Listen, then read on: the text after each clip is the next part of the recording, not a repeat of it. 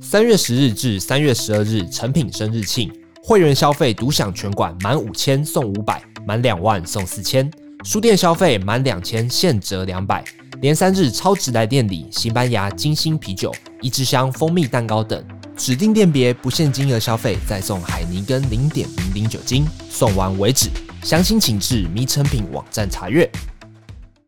好，假设我今天因为被你劈腿，我很不爽，好，我就跑去跟亲朋好友哭诉说你到底有多么的糟糕，你中间劈腿了多少人，然后伤了我多少心。假设你讲的都是句句属实，每一件事情真的都实实在在发生过，可是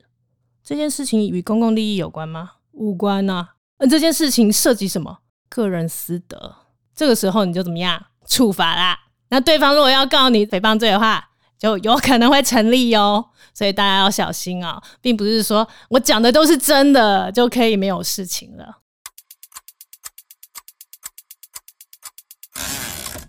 欢迎收听迷诚品 Podcast 放送观点，在这个单元里，我们邀请不同行业的职人对谈，一起领略思想的跨越，并往更美好的生活迈进。 Hello， 大家好，我是程轩。谈起更美好的生活，我想爱情应该是许多人快乐和幸福的来源。我们从文学和书本中领略不同的情感，偶尔也会在日常生活里看见人们开展出不同的恋爱故事。如果可以啊，大家当然都希望自己的恋爱故事可以有美好的结局。可是现实世界毕竟不是童话，恋爱学分往往也不是那么的容易。从追求、交往、结婚到分手，稍有不慎哦，你的恋爱故事可能就变成了鬼故事。更严重的情况里，甚至会衍生相关的法律问题和责任。谁说只是约会你就不用懂法律呢？今天我们特别邀请到吴唐律师，带着他的书来到现场，来和我们的听众朋友科普一下恋爱关系当中你所需要具备的法律知识。律师您好。各位迷诚品的听众朋友们大家好，我是吴唐律师。非常开心今天可以请到吴唐律师来分享哦。我们知道在这个社会上有很多关于感情相关的纠纷，一直以来都没有一个标准答案，因为人家就说清官难断家务事，但是其实你在经手的就是这些非常难断的家务事。这一次吴唐律师你出了这本书，叫做《谁说只是约会你就不用懂法律》，里面有很多很多非常非常生活化的法律小故事。有没有哪一些情况其实是一般的民众以为说，哦，这个问题我可以求助律师来帮我解决，但其实法律上根本帮不了你？那有没有什么事情大家都以为没有啦，这只是一件小事，可是其实你稍微不注意，可能就官司产生了？是，大部分的民众啊，在谈恋爱的时候很常就是会遇到劈腿、被劈腿这个情况。那特别是被劈的伤痕累累的时候，有时候我们会遇到朋友来找我们说，啊，我要那渣男渣女付出法律上的代价。但是很遗憾的，如果说这个渣男渣女呢，他在法律上是单身，也就是说他并不是在婚姻的状态中，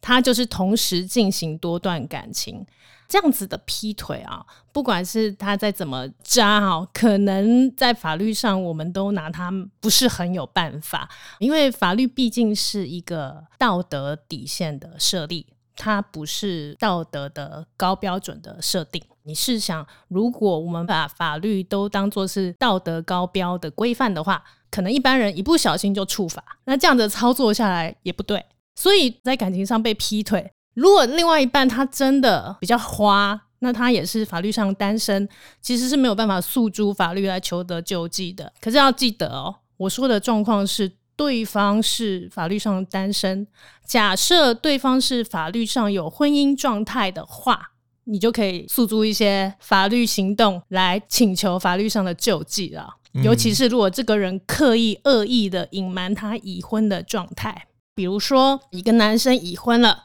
那他骗一个女生说我是单身，我非常想要跟你认真的经营一段感情，于是呢他们就是从一般情侣正常的交往，然后慢慢的也发展出性关系。那这个时候其实这个女生法律上的权益有受到什么侵害呢？在民法上有所谓的人格权，人格权的项目有很多，比如说身体啊、健康啊、生命啊，其中有一项叫做贞操权。各位听众朋友可能会想说，贞操是那个第一页初页的那个贞操吗？不是哦，我们在这边讲的贞操权其实就是性自主决定权。你什么时候会觉得你想要跟这个人发生性关系？你有没有在充分被告知的状态下去跟这个人进行性行为？这个就是你所谓的贞操权。那这个男生欺骗他婚姻的状态，试想如果这个女生知道男生是已婚的，他还会跟他发生性行为吗？未必了，对吧？但是因为这个男生骗她，她已婚的状态，让女生误以为她未婚，让女生在误以为她未婚的状态下进而跟她发生性行为，这样子就已经不当侵害到女生的贞操权。嗯，那这时候女生就可以告这个男生咯。像刚才律师你讲的这个状况啊，就是她可能在交往的过程中的一个欺骗行为。那其实恋爱的轴线很长啦，从追求到在一起，然后有没有讨论论及婚嫁，最后有时候可能分手，在这个漫漫长路里面其实不是一件容易的事。那很多时候呢，要怎么样谈一场聪明的恋爱，其实也取决于你有没有这一些法律概念。我很喜欢您在书中的序言的标题叫做 Smart is the new sexy， 就是生在这个年代，我们让自己变得有魅力有性感，其实很多时候你要有一个聪明的脑袋。那想要补充问一问律师的是，除了你刚才讲的这个诈骗啊，就是骗说他单身这种欺瞒行为之外，嗯，在你的法律实务上，你经常遇到人们因为恋爱所最常衍生出来的法律问题有哪些呢？归结四个字，不外乎就是骗财骗色。那骗财大家都知道啊，现在这个网络发达的时代，其实有时候三不五时就会收到陌生帅哥美女的讯息，跟你安安你好美啊，安安你好帅啊，然后就开始要跟你搭讪，有这个网友的这个恋情的产生。那一开始可能觉得啊，一切都很美好，可是过了一段时间之后，哎，发现奇怪，对方怎么突然说，哎，有一个投资项目很棒啊，我真的强烈建议你参加，或者是啊，我最近我家里出了一些事情，我需要一些紧急的运用金啊，你可不可以借我，这样子一个不小心就被骗财了。嗯，那骗色的话就更多了。那像我们刚刚讲的，就是已婚但是伪装成单身，也是骗色的一种。然后或者是说你跟我发生关系，那我们就正式确定关系，可是发生关系之后隔天就分手。那在这种状况，你说有没有办法诉诸法律？如果那个男的是单身未婚，其实也没有办法，嗯，你只能说他道德真的是有瑕疵，欸，对，但是你真的没有办法去用法律来相绳他。那我们心里需要有哪些素质上的具备，会比较容易谈好一场恋爱呢？我觉得其实本质上还是要回归心存善念啊。很多人会觉得说，我谈一场恋爱而已嘛，就轰轰烈烈啊，我想干嘛就干嘛。可是你要记得，你现在如果是一个，比如说我看到有些女生会把她的男朋友当摇钱树，尽其所能的摇出一些东西来，然后拍拍屁股走人。好，那其实这个以后都很容易衍生法律上的纠纷。那我也看过有一些男女在交往的时候，他对对方的控制欲是超乎常人的高，所以他会去偷看对方的手机、电脑。其实这个都已经妨碍对方的隐私权了，嗯，这都已经触法了，只是看对方要不要来跟你追究而已。所以很多时候我们会觉得说，看一下他手机又没有怎么样，我只是偷看他电脑又没有怎么样，这很严重吗？欸，其实如果对方真的要来跟你追究的话，可以很严重哦。刚才律师讲的这个情况，就是说很多时候这个事情可大可小，那不同的情感阶段你会发生不同的问题嘛。假如说两个人相爱的时候相安无事都没问题，可是分手要开始来追究的时候，就一条一条算了。是，那我们现在就来一条一条跟律师请教哦。如果大家接下来遇到这些问题的时候大概可以做哪些处理，那在法律上呢有哪些知识是可以先准备好的？第一个我想要问一问是刚才讲的哦，情人之间啊控制欲比较强，或者是说在追求的时候，追求者爱慕者他采取比较激进的手段。嗯，近年来我们常常听到或是看到那种新闻事件，就是说哦，某个人他很喜欢对方，然后他就走到哪跟到哪，开车一直尾随他，说我护送你上下班。嗯，这个问题在过去可能有一点难解，但是最近有一个很有名的名词叫做跟骚法。跟是跟踪的跟，骚是骚扰的骚。随着这个法律的上路，我想问问律师哦，跟骚法到底在管什么？那有了这个法律跟没有这个法律，我们在处理感情的行为上要注意的事情有什么不一样？没有错，跟踪骚扰防治法是去年才新出台的正式上路的一个新法，那它其实规范了许多以前在旧法，包括刑法，包括社会秩序维护法等等不会规范到的行为，比如说不当追求，比如说通讯骚扰，夺命连环扣就是一种通讯骚扰、啊、比如说尾随、跟踪、站岗、盯梢，那这个行为人通常对被害人都不会有任何身体上的触碰，也不会有太激烈的言语言辞，但是就是会让接收到这个行为的人不舒服。嗯，那在没有这个跟骚法这个时代真的是无法可管了、啊、比如说他半夜打电话给这个被害人，不出声不讲话，打个十通，那是不是被害人不用睡觉了？但是被害人如果在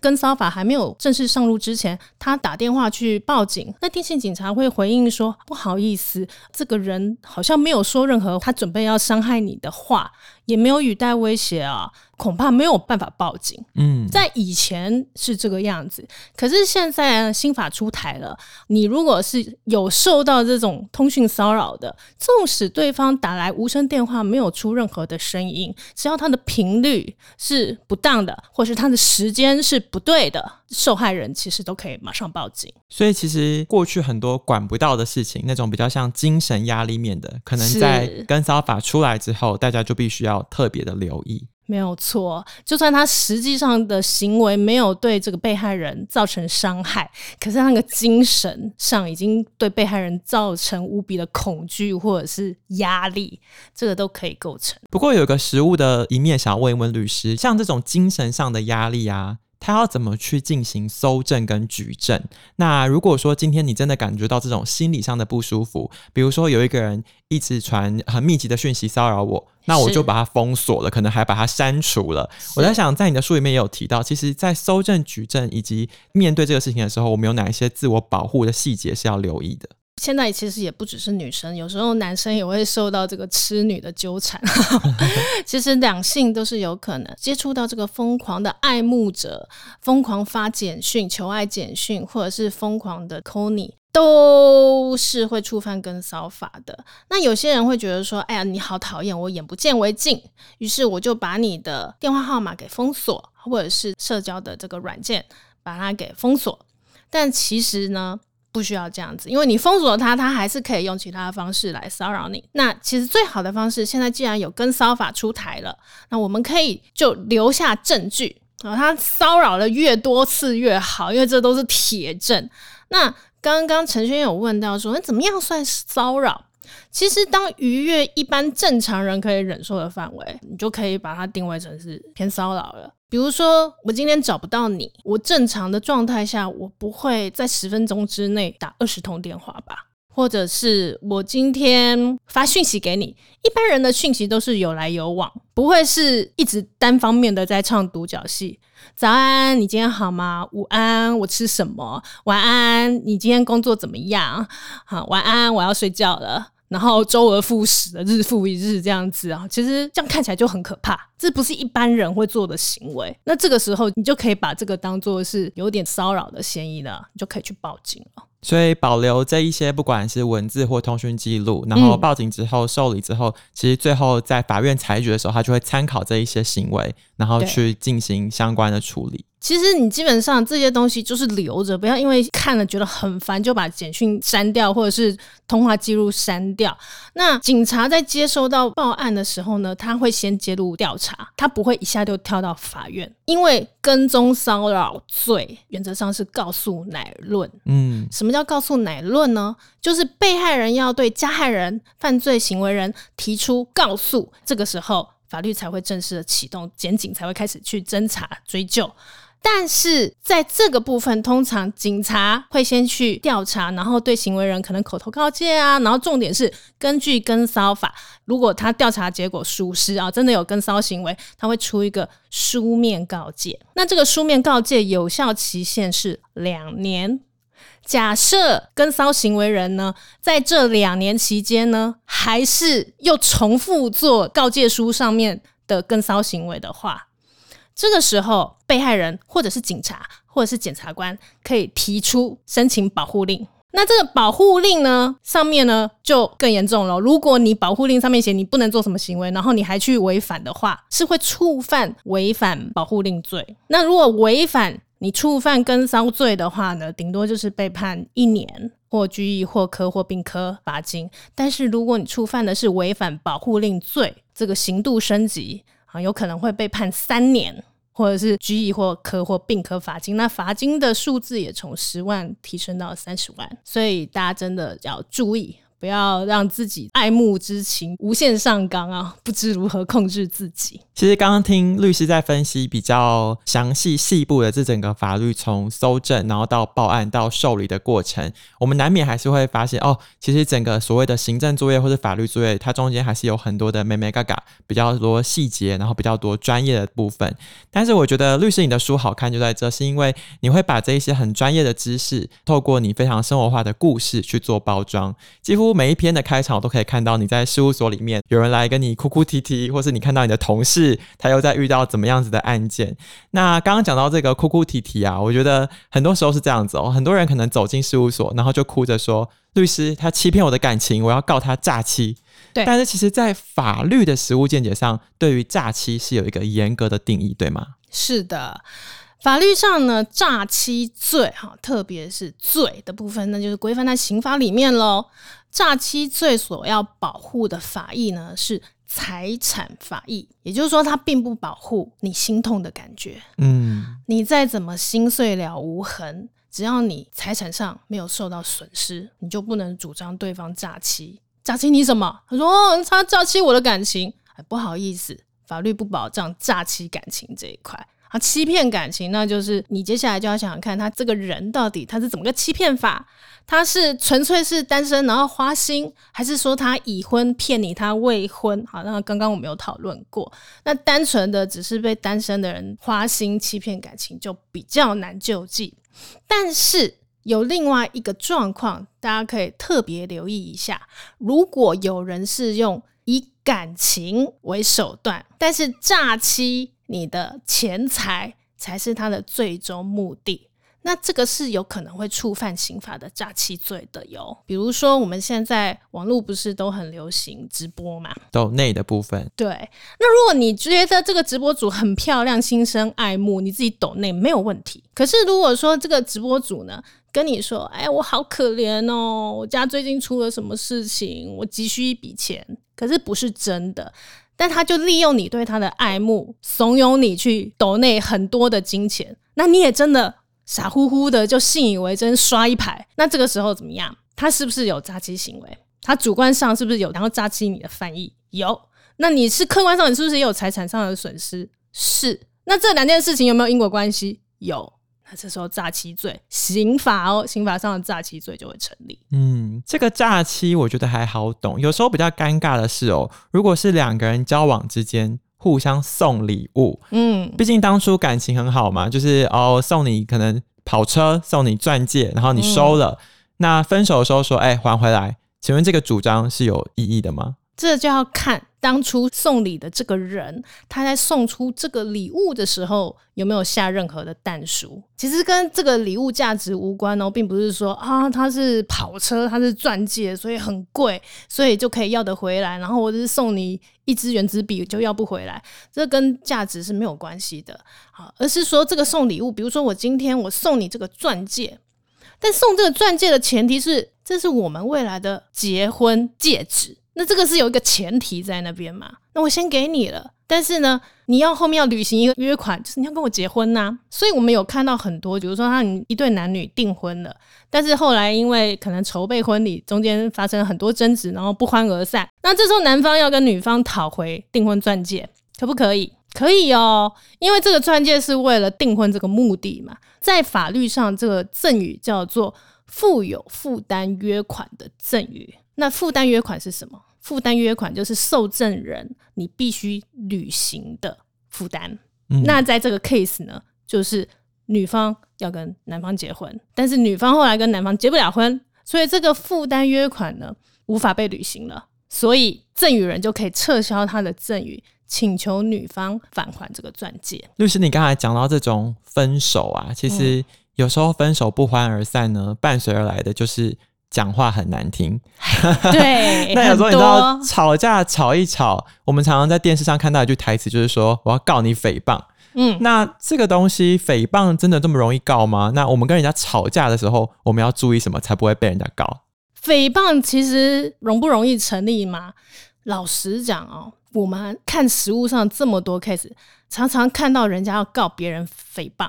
为什么？因为它还真的很容易成立耶。为什么呢？在刑法上，诽谤罪就是意图散布于众，指责或转述不利于有害于他人名誉的事情。所以我想要问，不管这件事情是不是事实， 是, 是否为真，只要你有害名誉就会构成吗？陈轩，你问到重点，你问到一般我相信很多听众心里也会有这个疑虑。很多人说我讲的都是真的啊，我没有诽谤他，所以我不构成诽谤罪。可是不好意思，法律上不是这样想的、哦、如果你看刑法第三百一十条第三项，他会有跟你说，如果所述的事实为真不罚，但是这是第一个转折点，它还有第二个转折点、嗯、但是如果是涉及个人私德与公共利益无关的，不在此限。什么意思？白话文来讲，就算你讲的是真的，但是你讲的这个人这件事情